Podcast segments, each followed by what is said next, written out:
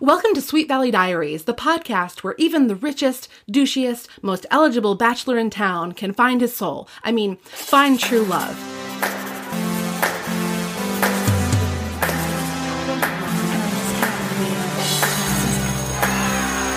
Book number 18 Head Over Heels. Can Bruce Patman really fall in love? So does that make me Miss America? Hi, welcome to Sweet Valley Diaries. I'm your host, Marissa Flaxbart, and with me today is CJ Hulk. Hi, welcome, CJ. Hi, thanks. It's so great to be here. I'm so happy to have you here. Um, so, do you want to tell us a little bit about yourself? Uh, I am a script coordinator working on General Hospital, and I'm a comedy writer, and I write lots of short plays and things. And this is, you know, Well, I'm very happy to have you aboard in our little like soap opera, uh, accidentally comic uh, journey here of uh, of Sweet Valley High slash Sweet Valley Diaries. Um, have you ever read a Sweet Valley High novel before this one? I have not. This is actually my first Sweet Valley High novel. So exciting! And what a Sweet Valley High novel! Oh yes. I'm so desperate to just like jump right in to this one. But um, let's start by talking a little bit about the cover of the book for our listeners that, you know, don't have the benefit of having the book in front of them right now. Probably. Listeners, if you have the book uh, at home somewhere, like pull it out and like look at it while you listen. Um, this is a great cover. Um, I want to check what edition this is because I'm curious. That looks like a first one to me. Uh, this seems to be a first edition, copyright 1985, um, for ages 12 and up, FYI. Yeah. Um, 12 and up. we've got two teens embracing. I believe they are um, Bruce Patman and Regina Morrow. Yes. Um, Regina looks thrilled out of her mind. She's so happy. She's like the happiest anyone has ever been. she's just like clinging to this like mannequin of a man with this like happy crazed smile on her face Yeah, mannequin I think is the right word. He makes me think of that line in Romeo and Juliet about how he's made of wax. It's like he looks like that. He looks like an Abercrombie and Fitch model with too much shirt. he's got a lot of hair i feel like there's some Yeah. mousse in that hair He's got Yeah. some feathered bangs And like nicely gelled. She's also got a lot of hair that's kind of got a lot of volume, um, some spaghetti strap action. It looks like they're both kind of casual, but she's a little bit more fancily dressed. That looks like a fancy purple dress of some sort. regina looks a lot like jennifer connelly here i feel like like a young jennifer I think connelly so. Yeah, that sounds right. so maybe um, james mathewuse who draws the images uh, i think this is my first name drop of james mathewuse in uh, Is he the official Sweet Valley illustrator? He's like the portrait artist. Yeah, Wow. yeah. Back in my Sweet Valley Diaries blog only days, I used to write about him a lot because he was sort of a, a like a mythical figure. Is there like a Sweet Valley yearbook where he's drawn all the characters over time? Oh God, I hope so. Listeners, send me the Sweet Valley High yearbook. I need it, please, if you have your hands on it. I would love to see how he determines the difference between like Elizabeth and Jessica and like how are the twins so different? Yeah. And I really think that um, Bruce Patman in this cover looks exactly like a Ken doll that I had when I was a kid. right? Like Yeah, he does. exactly. I mean, you didn't have the same Ken dolls as me, but Probably they kind of all not, look but like I think I only had one Ken doll and like a lot of secondhand Barbies, so I don't know. Yeah, I had a whole collection. I had a couple of them. I had more than once. Um, like like Sparkle Beach Ken. Like I had was- Sparkle Beach Barbie with her special um, lifeguard thing that became a bracelet, or it wasn't a lifeguard thing. It was some kind of a sparkly design I don't think I had that one. or something. No, No. Okay. I had totally hair Barbie. Do you remember that one? I don't think I had totally hair Barbie. well, I'm a little bit older than you, so it might have Okay, been before your that's time. fair. But totally hair Barbie had hair that was like down to her feet, and you could like style it and like cut it. I think it was encouraging the hair cutting of Barbies. I mean, that sounds right. and she wore this like skin tight like 70s mini dress with long sleeves. It was really special. That sounds really special. Anyway, we could talk about Barbies all day. I have a lot to say Good. about Barbies It's fair. actually. I do too. Uh, but yeah, this cover. Getting back to this, um, the text head over heels at the bottom. Um, bright yellowish mustardy Yeah. color. Um, Yeah, I feel like that's that's like the full picture of like his Yeah, little that seems 18 in the corner because yeah, it's book number 18. and it's like a pennant, so you feel like you're cheering for like book 18. You Oh, want yeah. this to be a good book. and I am cheering for this book. Oh, I'm still cheering for it. So we have in this story really like I was thinking about it. I think there are three main storylines. and they're braided together really pretty nicely. Yeah. Um, the big one, of course, is about the relationship that we just described on the cover. Yes. I think that's kind of the common thread through everything. It's everyone's reactions around this relationship. Right. So it we found out a little bit in the last book about uh, Regina and Bruce were talking to each other. Like, and Bruce was described as being disarmed by Regina in a way that uh, he never had been by a girl before. Um, but we just get a quick glimpse of that. Yeah. That was essentially setting up this book. Totally. And here we have that again, but we also have everybody else's opinions on the matter. And um, everybody else is really skeptical. So let's put a pin in that. Okay. And then there's a second thread, which is what one of the things that opens up the book. So, the very beginning of the book, we meet the Wakefields, Yes. uh, Jessica and Elizabeth Wakefield. Yes. What do you think of them? I think I really like how they contrast each other so well. I think it really plays into that like we're twins but we're super different Yeah. trope in like a cute way. They both seem very energetic and very engaged in the things they're pursuing. This uh, book starts with them and it starts in their house. Um, a lot of guests on the show don't get the benefit of even really like realizing that the Wakefields are the main characters in the series because they just like Yeah. crop up later on. but this was like, here they are. They frame them really well throughout this, and you really get a sense of like what their struggles are, and how Elizabeth's super engaged at school, and how Jessica's, you know, maybe slouching along a little, but kind of more popular. Speaking of slouching along, at the very beginning of this book, something stood out to me, which was that Jessica was still in bed at 8 a.m. Yeah. And I was like, is it the weekend or something? Because don't they have to go to school? Yeah. Everybody was still home on a weekday at 8. Yeah. I, I actually went to my high school's website because I was like, I am sure we started school before 8 a.m. Sure enough, 740 was when the Oh, first wow. bell rang at my high school. We started school at eight, but I know there's been At a 8, though. yeah at eight. So I mean, I I would roll up. We lived like.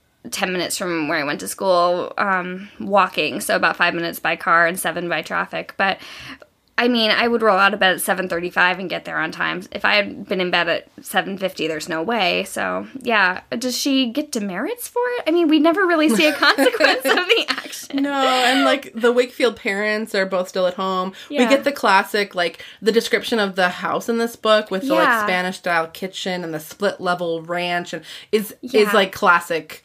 Like I- readers of the series will remember this description appearing again and again. I wondered a little bit about the description of the cars in the book. I don't know if this is for a later podcast, but like the cars are such a clear demarker of like class between Yeah. all of them. I mean, someone has a Porsche. I think Bruce has a Porsche. Mm-hmm. Um, Elizabeth drives her like ratty little Fiat, and um, I think Lila is that her name? Lila, Lila has a, has a Triumph, Triumph, Which yeah. I loved. I was like, I want a lime green Triumph. Like, where did that come from? Yeah, we know what kind of car, like anybody who drives a car in this book, we know what kind of car it is, like make and model and usually color. Fascinating. Yeah.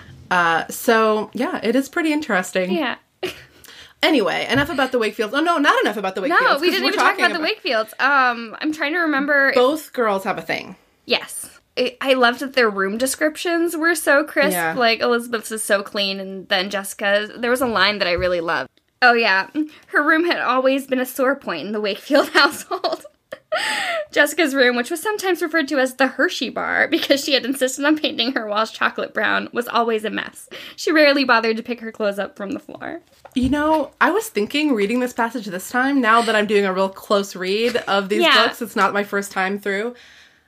The books almost always tell us that people call the room the Hershey bar, but nobody ever refers to this room as the Hershey bar. I wonder if it's one of those things where she's trying to make it happen. It's like fetch, and it will never actually happen. It definitely is because even though even the chocolate brown walls, it's like, was that ever a like a thing that like a fashionable teenage girl would be like? I'm totally gonna have this. I don't know. I don't know either.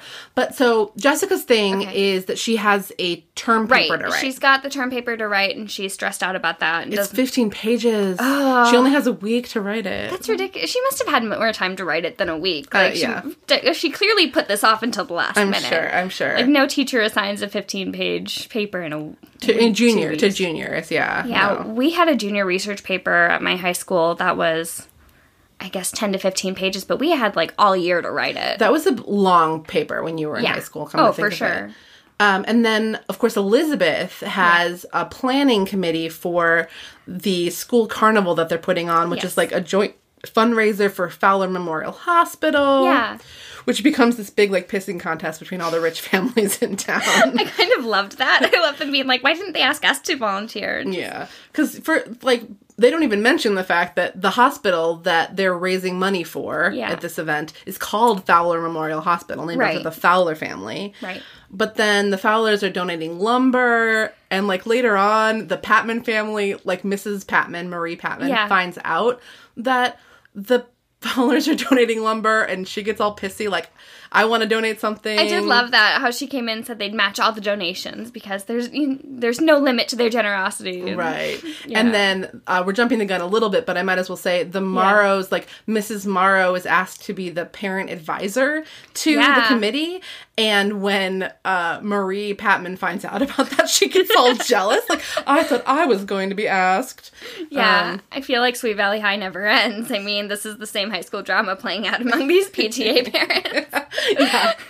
Um, so that the planning of that carnival ends up being a big deal, and actually, it, for a lot of the book, it feels like Elizabeth is like, "We're never going to be able to get this together in time." And honestly, at the start of the book, she says something like, "It's only ten days away. We have so much work to do," and it's like, "Fuck!" Like that's a lot of work to do in, In 10 ten, days. days. Like you're planning a whole event. yeah, did you put off this the same way that Jessica put off the research paper? Like, Apparently so. something's wrong there. But of course, the most exciting thing is the Bruce and Regina relationship. And um, I don't know what your impression of Bruce was initially. Like, what did you think of him? Um, I couldn't help but read him. Maybe this is too dark for this podcast, but in kind of Nothing's too dark for Sweet Valley Diaries. But in the context of like everything that happened in kind of the last week politically, I was just like, oh, he's one of those guys. He's like kind of a jerk and he's mean to everyone, maybe doesn't treat women that well. And so I'm like, what's Regina doing with this kind of scumbag? And but then the more I got to know Bruce along with Regina, I was like, oh, he's this sweet guy who's changed all of his ways and wants to give her like fancy jewelry and like tell her that he loves her. And I was like, oh, maybe I'm being wooed a little bit by Bruce. I love it. So you were totally along for the roller coaster ride. Oh, I was. Fuck. I was like, and when they had that miscommunication in the car where she he didn't tell her about running for office, I was like, okay, you Yes. just talk to each other. You listeners who don't remember this book or didn't read it, you heard right. There is a running for office, so there is actually a political component of this. There's totally. I so mean, we will the book for our absolutely yes, a book for our time. So we will absolutely get back to that. Okay, good. Sorry, we're both so excited to talk I about just. I there's too much about this book. I, I'm head over heels for it. That's all I can say. So, um, I highlighted a little passage uh, Okay. that kind of sets Bruce up. So, Okay. on the off chance that there is anyone listening to this episode that hasn't listened to any other previous episodes, doesn't know Bruce from Adam, like this is the way that the book sets up Bruce. Bruce was a senior at Sweet Valley High. Dark haired, handsome, and powerfully built, he had a reputation as a ladies' man and a snob. Even his license plate number, 1 Bruce 1, displayed his arrogance. Elizabeth didn't like Bruce Patman one bit. He had tried to take advantage of her after her motorcycle accident when she was suffering from memory loss and wasn't herself. And she knew Jessica didn't think much of him either. At one point, Jessica had fallen head over heels in love with him. Elizabeth had never seen her sister so affected by a boyfriend. The fact that things had ended badly, and that Bruce's behavior had caused the breakup, explained the stormy expression on her twin's face as they overtook the black Porsche. So, yeah. Um, and I can vouch for this. Uh, Bruce totally tried to take advantage of Elizabeth after her coma. Horrible. Yeah, it's like should we be. Forgiven like should we let bruce go and like continue Oh, dating these women you know like why don't they step in to protect regina i'm like ugh. I, this is a failure of the sisterhood of sweet valley high in this book and Yeah. I, I hope that they pull it together in Yes, but oh, I mean, I hate the like symbolism of what I'm about to say, but when we get a chance to see things from Bruce's perspective, we see that like he is actually crazy about Regina. right Um, I have noticed there's been a theme the past few books. Listeners, maybe you've noticed as well. Book number 16, Rags to Riches, uh, a character named Roger Barrett, who incidentally is referred to as Roger Barrett Patman in this book. Right, because he's been adopted by their family, Mm-hmm. right? After His he found out that his mom died, and he found out that his real father was a deceased uh, brother of Mr. Patman. So he's like a secret bastard cousin. I love it. Yeah. And Oh, he's how's a really, that for a soap opera? he's a really nice guy. He's down to earth, I hear. I, he's Yeah. like There's a weird moment where he like he and Olivia sit down and he like caresses his girlfriend's hand for like no reason. it's just trying to establish. I that, do love those really strange moments of like overt physical affection that are referred to throughout this book. Like Yeah. there's Elizabeth and Todd together and she like caresses like the curve of his arm. I was like, what's going on here, Elizabeth? Um. So and so he you know goes from having nothing to having everything. Okay. Book 17, we meet a character named Caroline Pearce, who is not referred to at all in this book, but she goes from being this like maligned gossip to being like a changed woman. She undergoes a oh, transformation. And now here again is a transformation book where we have this guy, this total douchebag who's been an infamous douchebag throughout the series thus mm-hmm. far, now is having a change of heart where he's like becoming a different person. Yeah. But everybody else in Sweet Valley is highly skeptical of the whole deal. And I think they have every right to be from, I mean, what we know about it. Yeah. Yeah. Um, Regina, meanwhile, like, what did you think of her? What was your impression of Regina? Um, I liked Regina. It seemed like she was just trying to figure stuff out. Yeah, she is so cool. Yeah, I'm she, constantly astonished by how cool she is. yeah, I am a little bit concerned about the portrayal of like deaf people in this book and the ableism kind of behind that. Oh yeah, and how her entire arc is is she going to get surgery to hear again with like what that kind of looks like i don't know she doesn't seem like she has any support except from the other guy who's had the surgery i mean there's no one else who right. is in the deaf community there to like So let's work our way to that Sure, part of the of story. course, Um, what you bring up about the ableism is Yeah. is something that has come up several times on the podcast already. Sure. And I have to say that um, one of the things we've been talking about is how weird it is that the book always describes Regina's like perfect speech. uh, The books do. And I will say that I noticed something this time that I'd never noticed before that I, makes me eat a little bit of crow, which is um, Regina had been almost completely deaf since birth. Years of training in a school in Connecticut had taught her to read lips so well that some people couldn't tell she couldn't hear them. Now that's that we all knew. But this is the new part. And because Regina could distinguish tones, her voice hadn't been affected by her handicap. So there was some talk in a recent episode, uh, episode 16, bonus episode, I think, about how that was the reason why deaf speech tends to sound different from uh, hearing people's speech, is because uh, a deaf person can't hear the variance in tone. So by the time they got to this book, the authors Yeah. were like, "Oh, let's go ahead and explain this. We'll, Yeah. we'll make explain this away." it seems like they're definitely trying like there are elements here where you can see that Yeah. they're trying to be a little bit more educated about it. maybe it's just the 80s maybe it's just mm-hmm. I, there could something about yeah But But what you're getting at is something that I also alluded to a couple episodes ago. Like the authors are so, or we'll say the publishers, Yeah. are so dead set against making Regina's deafness a thing that they're gonna eradicate it. Yeah, completely. It's gonna just be gone from this doctor in Switzerland. Like nothing because that's yeah. a big part of this book is that um she finds out that or her family tells her that there is this hospital in Switzerland where there's this great doctor who has um only certain ki- cases will he have this effective uh, Mm-hmm. hearing repair surgery that he can do but um, her father sent all of this information to this doctor, and uh, it turns out that Regina seems like a great case, and he's going to take the case. Um, so Regina, we should say, i I guess if it's not clear already, is like head over heels, hence the title, Yes. in love with Bruce. She's crazy about Bruce, and Bruce like doesn't. I was gonna say he doesn't care about her handicap, but there is this one part. Um, is it the part where she's at dinner with his parents? Uh, no, but let's talk about that part real quick.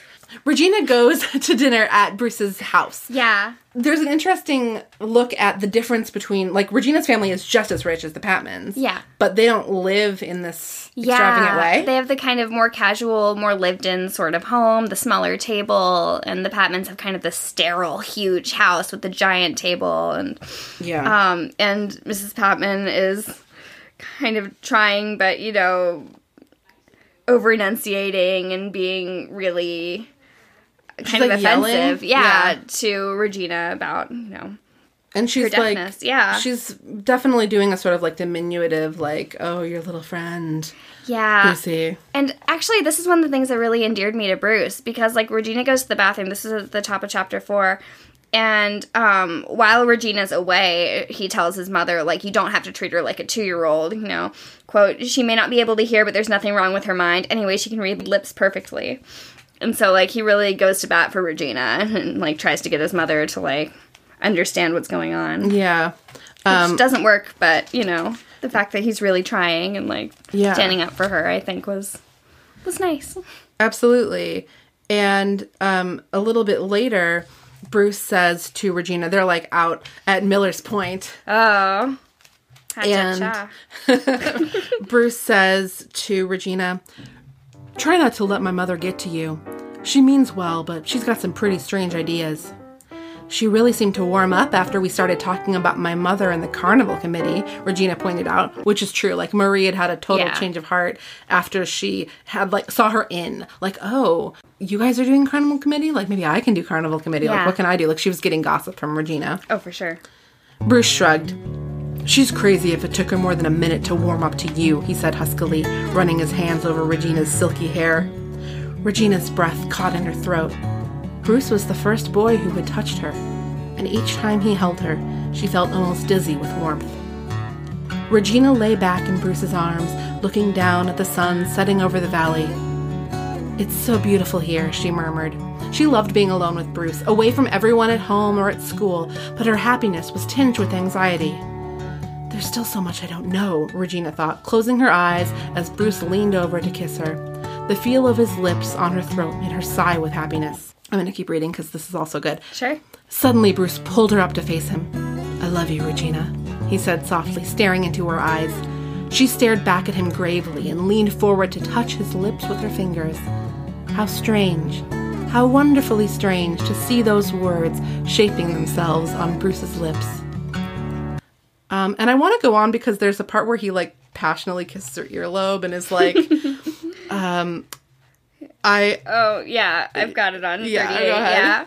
I wish I could bring your hearing back with a kiss, he said softly, looking into her eyes.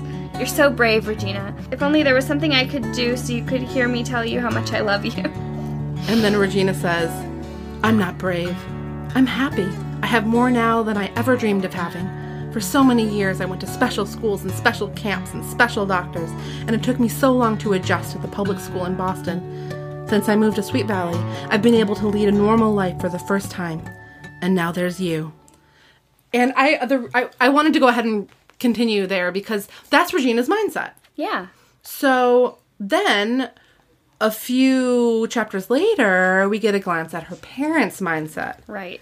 And there's this whole crazy story about the parents and the, her mother. Yeah. That's talk about trauma and like residual trauma through generations. Like her mother was a model and then was pregnant with Regina and wanted to do one last photo shoot before giving birth and stepping back from her fantastic modeling career. And She'd already had a child at this point. So, had she, oh, is um Regina's brother older? yeah. Oh, yeah. But what? whatever, we'll let that slide. Okay, She would. She had lost the baby weight. She was. That's Yeah, maybe she- why she was ten pounds overweight.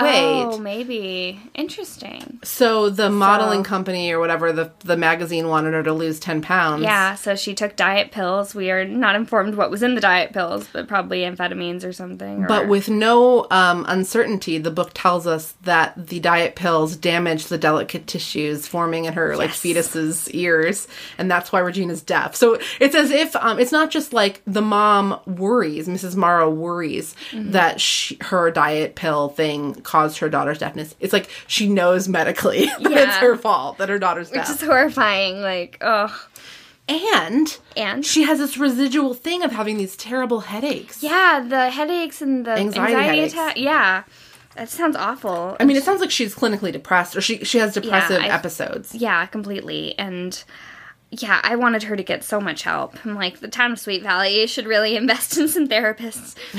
For real. Oh my gosh. Yeah. Sweet Valley Therapist spinoff series. I often say on the podcast that there's no trauma in Sweet Valley, so maybe that's why there are no um, therapists. But clearly, Clearly Mrs. Morrow. is though. She's so traumatized from this experience with the diet pills and giving birth and having her baby have something wrong. yeah. Or yeah. So when Mr. Morrow has discovered this amazing cure and tells the family about it, the mom, Mrs. Morrow, is over the moon. Yeah. And initially, Nicholas and Regina, everybody's all really happy. But then suddenly, Regina's like, wait, the details of this are that I have to go right now to Switzerland for a year? Yeah. And she flips out a little bit. Yeah. And I don't know about you, but I understood for sure. Like, I get having your Yeah. hearing back is great, but I totally got why she was upset. Totally. Yeah. I mean, it turns her life completely upside down. She wasn't consulted at all. It seems like everyone has their idea of what normal should be for her when she's just decided what normal is for her. Yes. And I think that dichotomy just, you know, obviously. this is where the term ableism Yes. really is significant because it's as basically assuming that Regina is going to be fixed, you know? Yeah. And She's- that idea that this is fixing her and that Yeah. idea of, yeah, that's why I would be really interested because I know there is such a huge debate over whether or not you give like deaf children ear implants or things like that, or if you should get them at a certain point and if that's distancing people from community or like deaf culture and things like that. And so Yeah, I don't and, know if that's totally what's going on here, but like, and that actually even believe it or not, even Yeah. in this Sweet Valley High novel kind of gets alluded to Yeah. when this other dude comes to town. yeah, Douglas, right? Yeah, what's his that name? his Is that his name? name? Don- Essex? Something Essex. Uh, Donald? Don. Maybe it's Donald. Donald Essex. Douglas Essex. Clearly he's stuck in our heads. His Oh, name. I mean, he's tall, blonde, and attractive. From like all boys are here, maybe. Yeah, I think he's got sandy blonde hair. Oh, I want to Um, know more about this Jack guy, but that's different. Oh, we'll talk about him. And Oh, even yeah. though I would love to save Donald for the boys section of the podcast, he's important to the story. So, Totally, yeah. Uh, she meets him. He's like lying in a hammock, and Which I love. he starts signing to her, and she's just like, "Oh, this you guys brought a deaf guy over to talk to me, There's right?" never any reference of her signing anything back or signing anything to anyone. no, So I'm kind of Does like, she know? Like she just recognizes that it is sign language. I and we don't even know what kind of sign language because they're different. Very, I mean, Oh, good point. It, yeah, it doesn't say that it's American. Are these American books? Canadian? Books? They're American, but you know maybe sold they in were Australia, New Zealand. Yeah, and in, in. England and in Canada, they were sold all over the English speaking world. So maybe that's why they don't say Maybe American Sign yeah. They don't want to necessarily specify. Wait though, but- but the books take place in America, so, so, sh- it should be. well, whatever. Anyway. The authors probably don't know there's a difference. So, That's fair.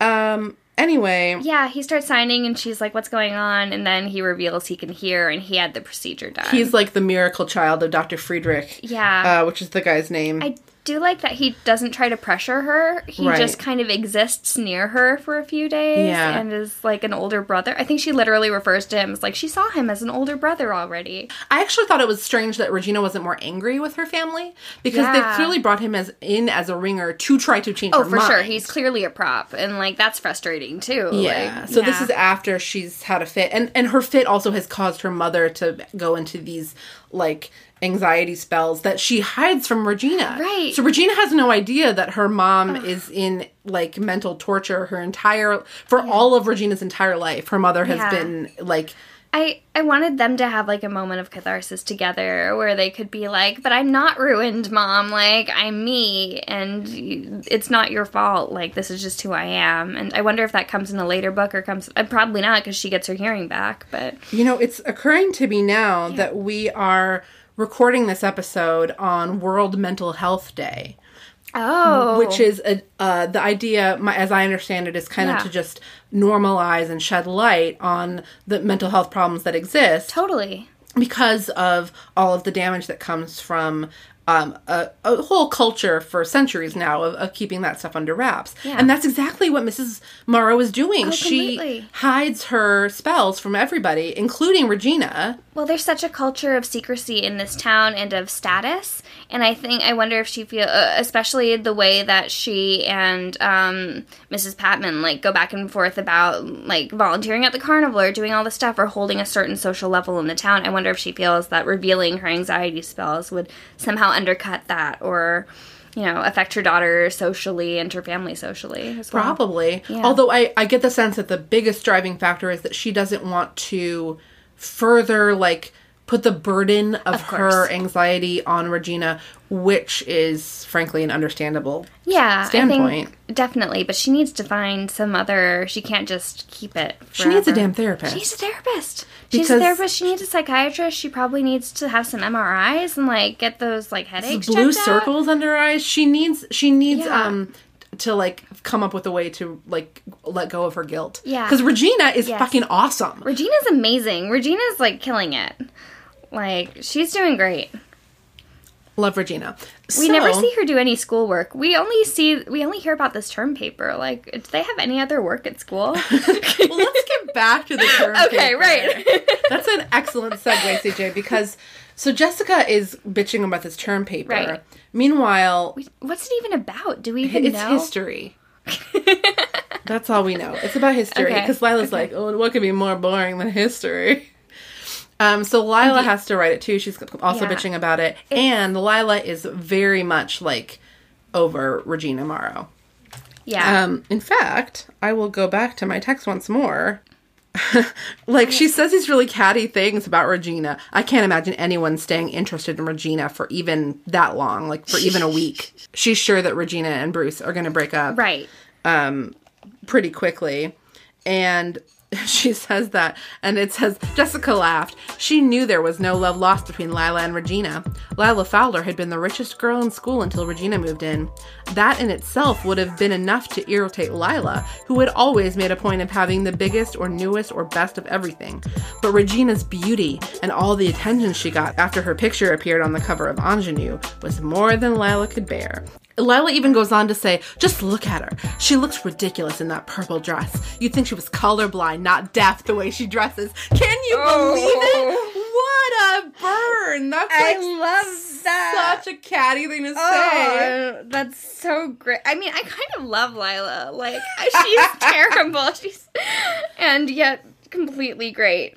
It's like, oh, You'd think she was colorblind, not deaf the way she dresses. What a bitch. And then then- Jessica's like, that dress isn't so bad. She's not like, oh, Lila, come on. Yeah, now." exactly. She's, She's like, like, "The I dress like the dress. fine." You're just jealous. You're also just a Bruce jealous is a jerk. bag. Yeah, and the next part, she like reiterates how much Bruce is awful. and like, Bruce looks ridiculous. Like, he's- and And Jessica is really she's like kind of jealous. I think she's jealous of she's not jealous of Regina as a person, but the idea that Bruce could find happiness with someone when he was always so like flippant with her. Yeah. Like they were supposedly in this hot and heavy relationship in like back in book 3. Mm. But Bruce always blew her off Mm. and like kind of made a fool of her in a big way and so um so she can't handle it. Yeah, I am torn. I'm like, man, if he treated Jessica so badly, like Regina can do so much better. Like, I know that he really loves her and like he let her go with the letter and stuff, spoilers, but like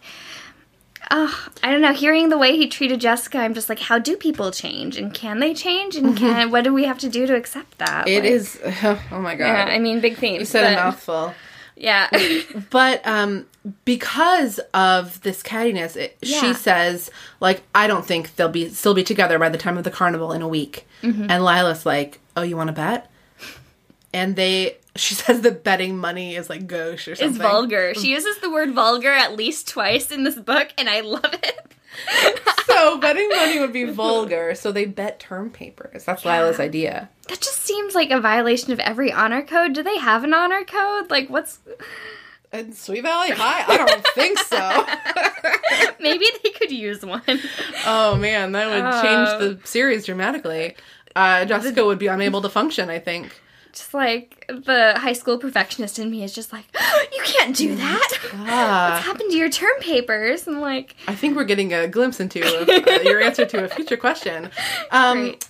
so th- they agree to do that, and of course, listeners to this show or readers of the series will know Jessica takes this bet seriously. She does not want to write two term papers. Yeah. She doesn't want to write one term paper. Right. So um, she's going to go to work uh, breaking up Regina and Bruce. Yeah. Um, and her scheme is so weird.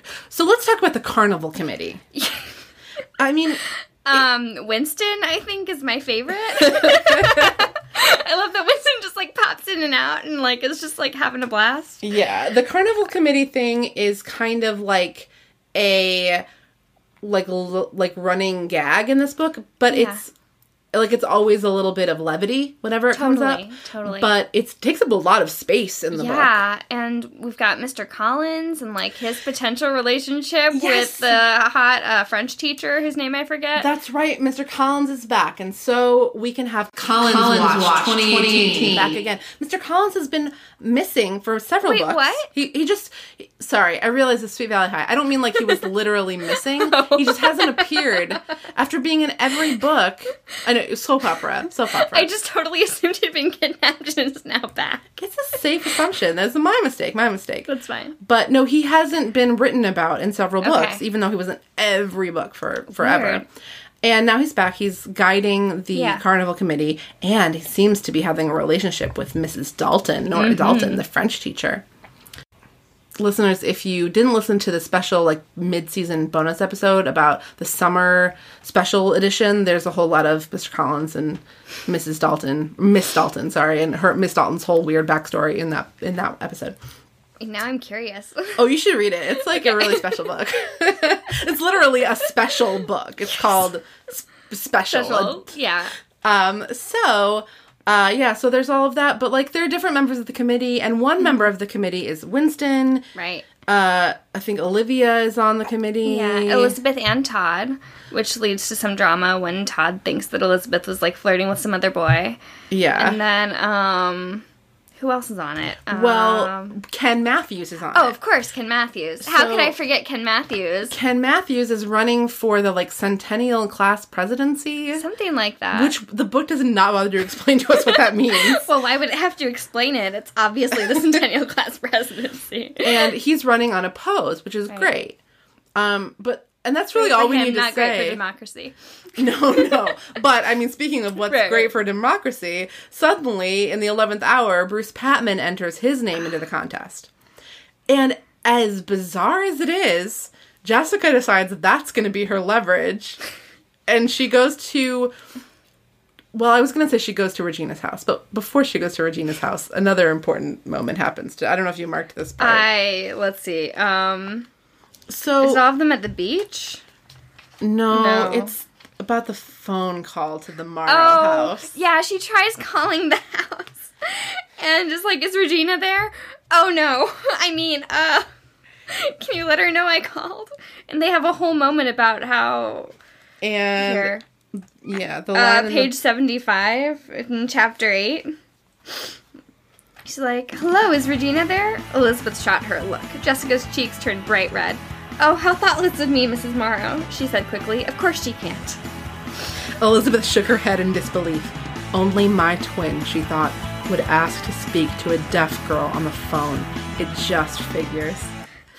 And then she says later, and to think I worried about you putting your foot in your mouth. She's like, she's very sardonic with Jessica in this book. I feel like Elizabeth and Lila could be great friends if they could just kind of get past That themselves. is a fascinating assertion. They're like super snarkiness. Like both of them can be so snarky. Elizabeth only musters the ability to be snarky with Jessica in private, though. They, it's true. She if- would never be publicly snarky. It's true, yeah. which yeah, but So, so Jessica then has to go in person to the Morrow house um, because Mrs. Morrow is like involved as the advisor on this committee, and because Regina now has been in this magazine. Jessica is like going. She come cooks up this scheme that she's going to help with the carnival too, which Elizabeth likes. And I'm surprised that Elizabeth didn't chafe against that. I feel like if my twin was suddenly like, "Oh, I'm going to help with this," and she had a track record of like not working on term papers till the last minute and having a super messy room, I'd be like, er. Elizabeth's ability to have faith in Jessica's you know turning the other cheek and like changing into a good person it's just like her downfall time after time it's like a linchpin of the series Okay. so Jessica's idea is that Mrs. Morrow and Regina are going to do this mother-daughter fashion show because they're both Right. models. And Regina doesn't think her mom's going to be down for it because she knows that her mom has this weird energy around modeling, but her mom agrees. And all that Jessica has in mind with this whole idea is that she's going to get a few minutes, like an excuse to have a few minutes alone with Regina. it's so complex. Jessica could just like try and be her friend. They could do anything. They, Right. Yeah. and she basically just does this this amazing tactic of Jessica's, which is to be like, "Oh my gosh, yeah, I don't believe what people are saying," and then I kind of loved that. I was like, that's so evil. she forces Regina to ask her to tell her, like, against Yeah. her will, to explain what she was talking like about. dragging this out of her. she says Yeah. over and over again, like she'll get like a few words out, and she's like, "I." You know what? This is stupid. It's so dumb. People will say anything. I'm not going to tell you. Just to downplay it to the max. Right. And finally, she says that the rumor that's going around is that Bruce is only dating Regina so that people will think he's a changed man, so that they will vote for him for centennial president. Which is so fucking stupid that I can't talk about it without laughing. Like, I would believe that. Look, I mean, Bruce is uh, known to be terrible to everyone the whole first part of the book. Like, if I were Regina, that would be my deepest fear. but like, why does Bruce want so bad to be the president of the centennial committee? I well, or the college, centennial president? Yeah, college. yeah, yeah. college apps. Though He can get them- into it. He's. I'm sure he's a legacy at oh, wherever. at like every college, I'm sure. But still, like, legacy at every college. his just got kicked out of all of them. Probably. Technically, Yeah, yeah. Um so uh so the the problem here, the reason why Regina is inclined to like this needles her. This idea is that Bruce hasn't told her about applying for this. So it seems like he's keeping his the whole election thing a secret from her and why would he be doing that? right. I mean, don't they tell each other everything? Aren't they madly in love? Isn't Yeah. that what you do when you're madly in love? Well, and at first I was so proud of Regina. I was like, she doesn't seem like she's falling for it at all. Yeah. But then we like get to the next chapter and it's like she was tossing and turning all night long, thinking about how maybe Yeah. what Jessica said was right. Jessica walks away from the house like, no one's as good as breaking up a relationship as I am. Like now we'll let them do the rest of the work. which is you know just archly brilliant Mm-hmm. i mean yeah you just have to plant those seeds and then scamper away i guess Yeah. So feel- then i don't know i'm kind of glad i didn't read these as like a young person because i feel like i would have learned so many horrible tactics that you know yeah. Well, and so then she and Bruce have this big fight yeah, that is so mind blowing. oh they're just talking past each other. I just wanted to like shake them both and be like no it's okay. Yeah, she's like, "Tell me about the like. Why didn't you tell me about the election?" And he's like, "I don't want to talk about it." And she's like, "I knew it. Jessica was right. I hate you." And he's like, "What? I thought you were different from other girls." And she's like, "I thought you were different from other guys. I thought you said you loved me." And she like throws all the jewelry he's given her in his face and storms off. And Bruce is really broken up, but it's just like nobody. They, he has no idea what even Right, happened. exactly. I'm surprised he didn't call Jessica to say like, "What did you tell her?" You Yeah. know, like I feel like that would be the first step. Yeah, that would be a, first, a good first step Especially- in any breakup in Sweet Valley is to call Jessica Wakefield and say, "What did you tell my other partner?" Well, it just makes sense too because Jessica's his ex, like calling her and being like, "Or "Did you say something?" Like I was Yeah. happy.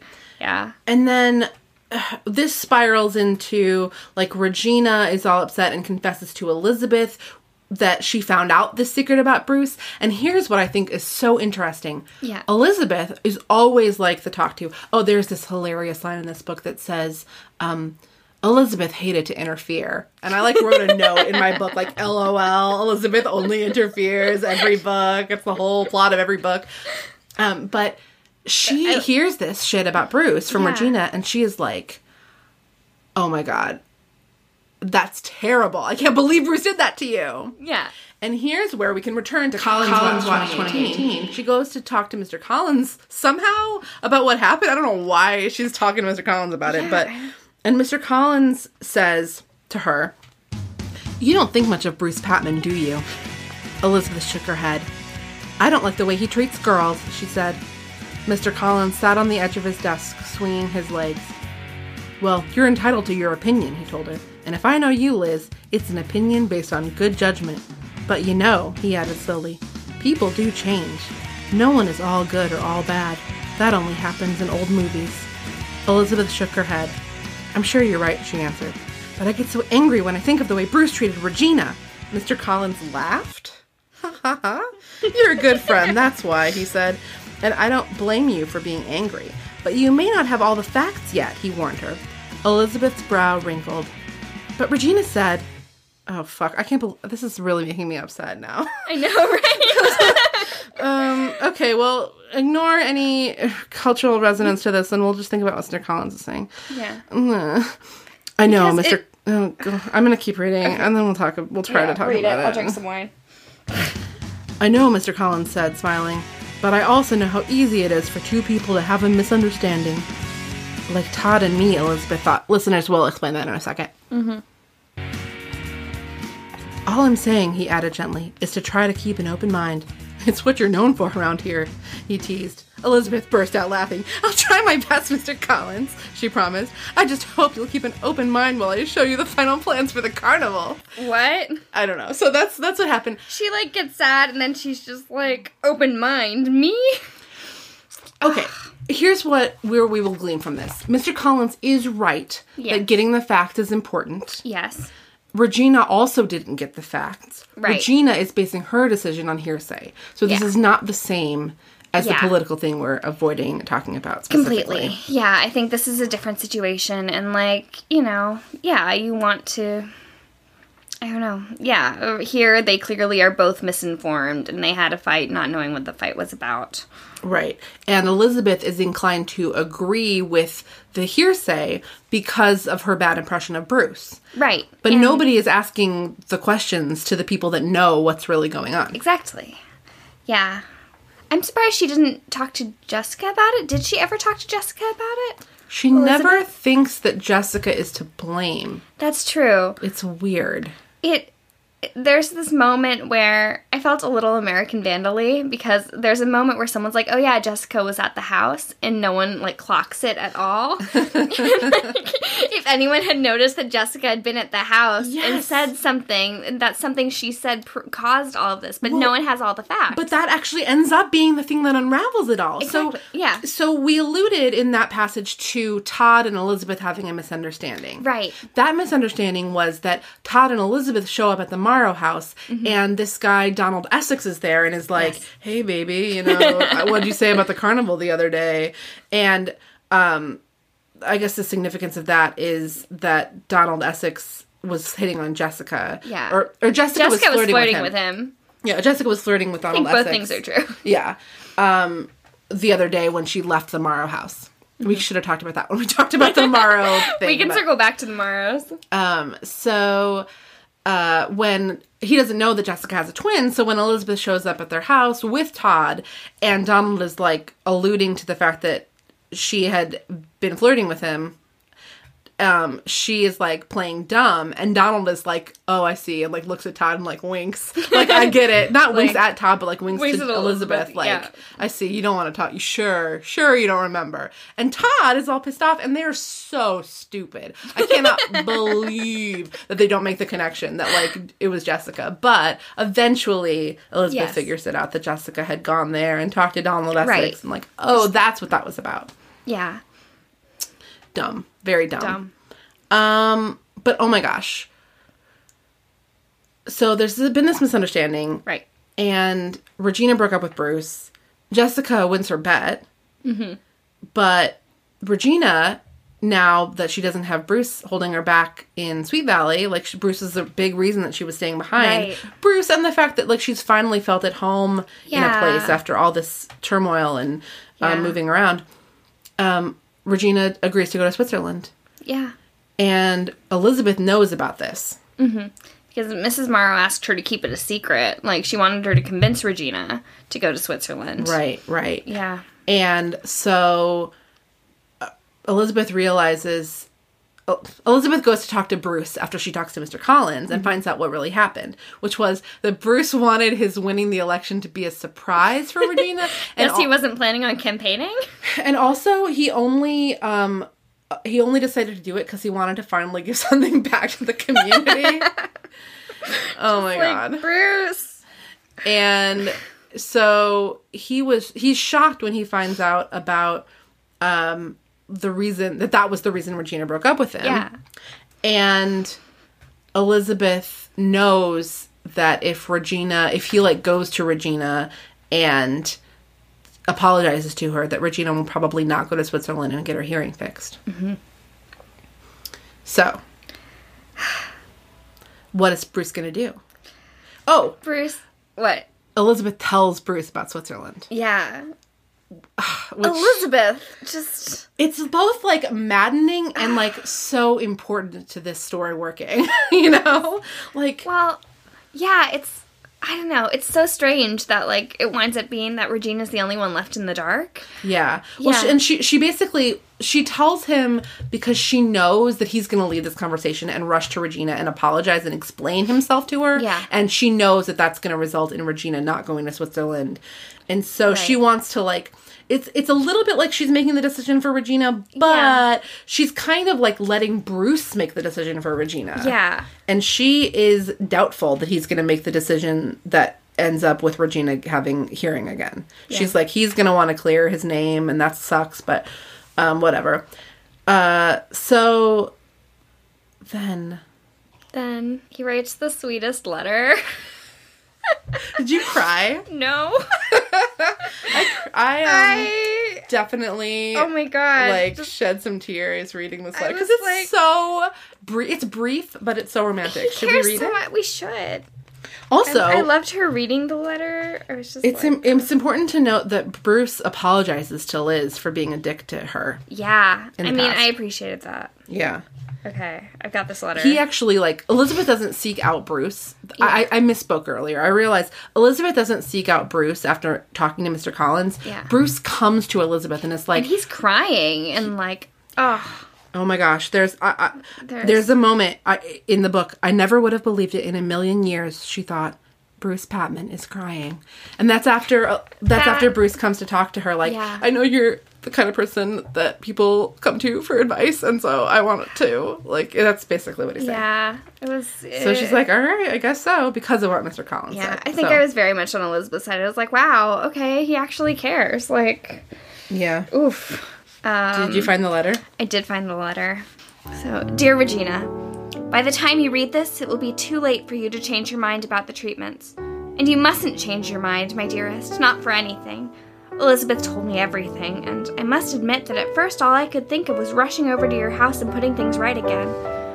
I never cared about anything but you. I signed up to run in the election last Thursday, exactly five days ago. I was wrong not to mention it to you at once, but I wanted to surprise you if I won. I can't believe you could ever imagine my using you. I love you with all my heart and always will. In fact, it's because I love you that I can't explain all this to you before Friday. If there's the slightest chance that you might be able to hear again one day after these treatments, you must go through with them. I'm not selfish enough to let you stay in Sweet Valley for my sake, Regina. But I'm too selfish to let you go thinking badly of me. You must know that I have loved you with all my heart from the first. And then he like thinks to himself, he's like, it's not perfect, but it's how I feel. And I think that's like what broke me. I was like, Bruce. He- He and he gives the letter to Liz to like sneak into Regina's suitcase, which is a miracle that that works, but it I know, does. right? And then Regina, uh, she like puts it in a scrapbook that she's taking Yeah. with her, and she takes the scrapbook out. She gets on the airplane. It's such a visual, beautiful Yeah. moment of her. Like, she's like, Should I look at all these pictures of my friends? And she's like, All right, maybe I will. And She opens the scrapbook and she takes out the letter while she's on the plane to Switzerland, like it's taking off. And he put the ruby pendant that he gave her that she threw at Threw him back. during the fight.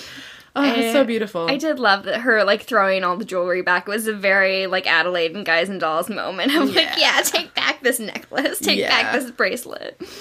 Well, and then wrap up of the carnival storyline is that they're all talking about whether or not they voted in the election for president, which I thought was interesting since the voting is coming up here. Yeah, everyone vote, please.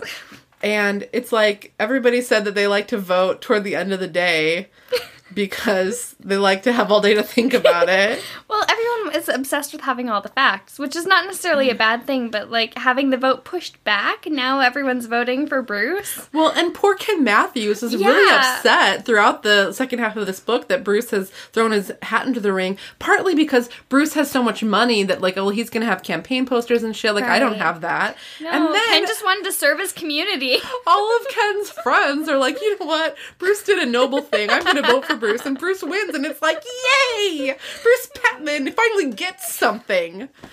Finally, get something. He's got a Porsche with the license plate got- one Bruce one. He's got everything. He's got everything. And what does Ken have? Does Ken become like a serial killer later? no, I feel like he's this would. fine. He starts dating a weird girl later. he plays a lot of football. I, I don't just know. feel like this would flip Ken to the dark side. Like, man, if you can't run for office honestly and not be defeated last moment by Bruce Patman, this is like a Hamilton Burr situation, right?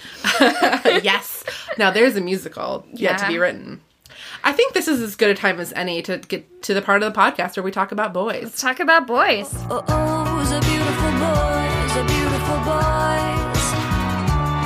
I'm in danger of losing my head. So we've already talked Donald Essex. Yes. We've already talked about Mr. Collins, like and Mrs. Dalton. Yeah, how old are they supposed to be? I don't know, they're like hip, youngish, like 30, Okay. 20 Okay. something, 30. Okay. Uh because Mr. Collins has a son who's like five-ish, five or Okay. six. So, but he's I don't know if I don't know what's up if he's divorced or like a widower. I don't remember. Oh. Sorry, listeners, if you remember, write in uh, and tell me tell me what's up or like send me a tweet Yeah. at Sweet Valley on Twitter. Um, but there is a sexy boy that we have not talked about. Oh yes. Oh yes. Um, and we don't even know his last name. No, but we No. know his first name, and it's a sexy first name.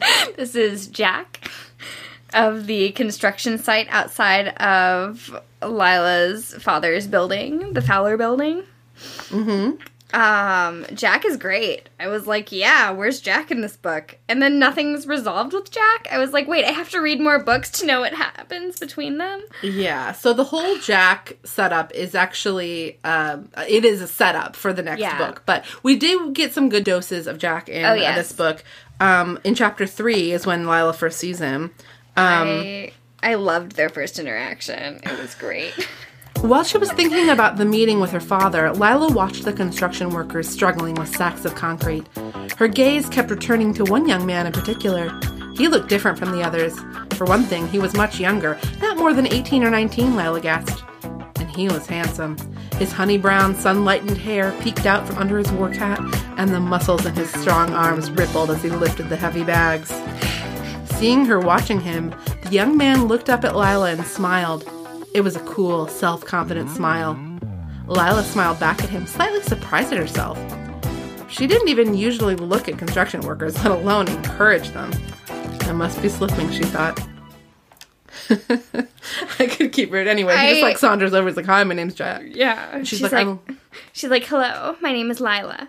Lila Fowler. "Yeah." and then he's like, oh, like the building. She's like, and later on, and later on, when she's telling Jessica about this guy, Jessica's like, "What's his last name?" And she's like, "I don't know his, but he knows mine." like it. you know, because her last name is really like important. Obviously, Yeah, in I, her status. I want to read some dissertations on like class in Sweet Valley because like this whole interaction between them is so indicative of that. Like, Yeah. Uh, and um, so Jack later on in the book makes another appearance. Oh, he says to her in chapter 14, the last chapter of the book, I used to go sailing off the south of France, he told her. Lila's breath caught in her throat. That absolutely settled it as far as she was concerned. Whoever this Jack was, he wasn't really a construction worker. He was far too sophisticated, too refined.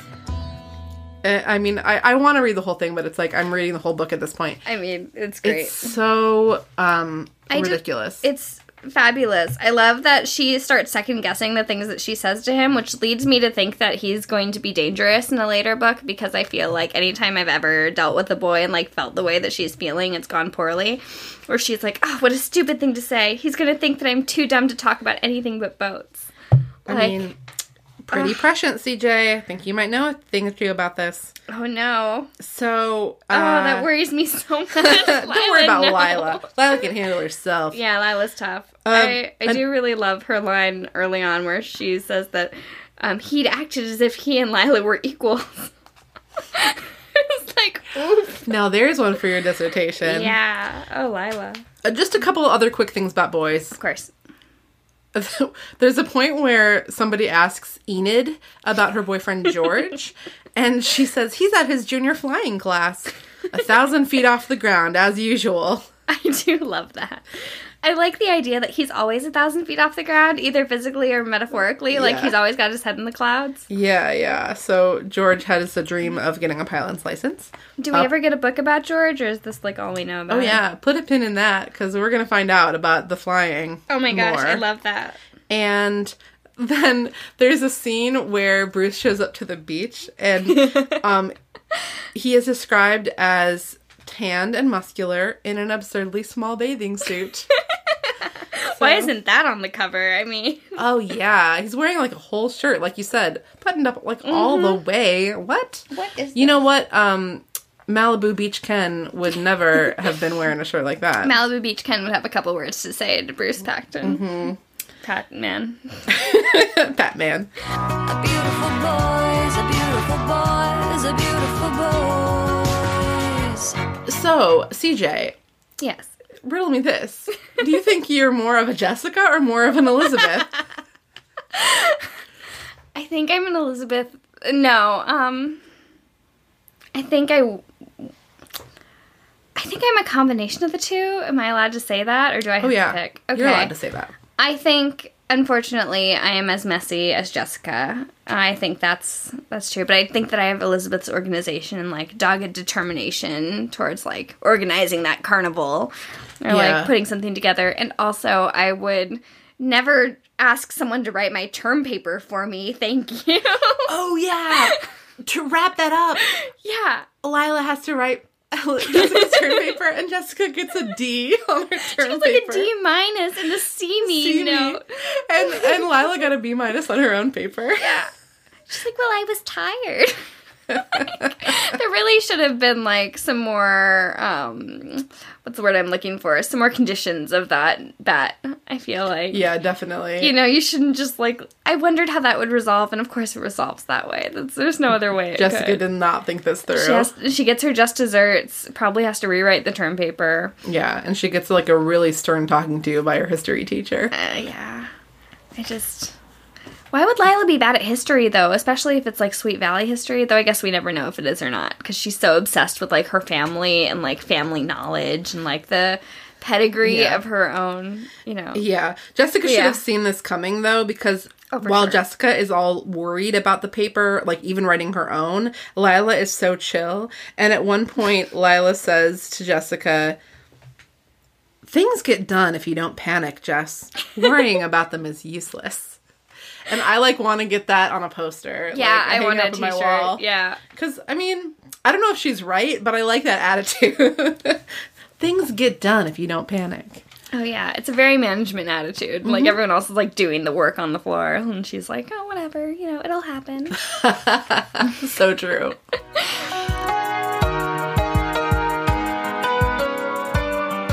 CJ, thank you so much for joining me today. Thank you so much for having me. This was a delight. Um, well, it was great for me too.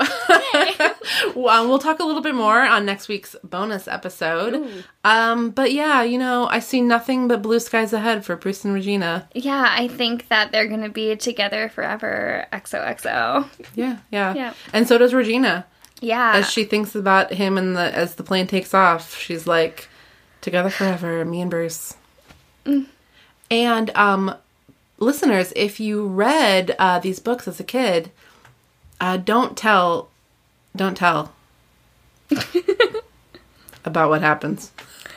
I can I predict what happens? Am I allowed to make predictions? We can do that on the bonus episode. Okay, sounds good. Listeners, uh, thank you so much for listening. Thank you again to CJ.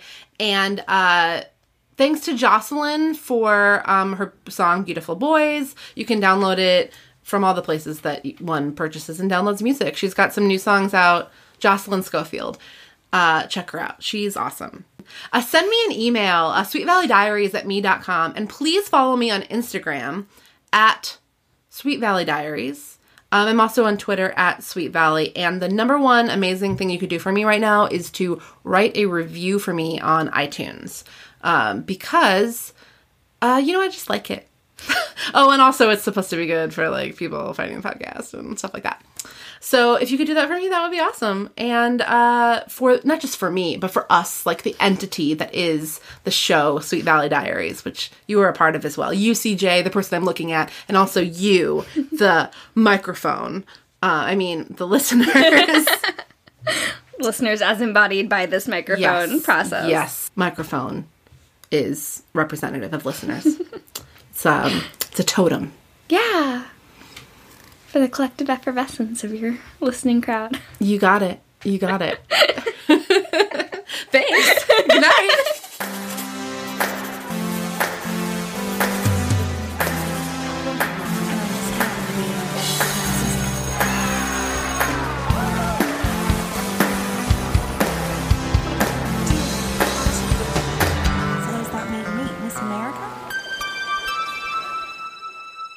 Can Bruce Patman really fall in love?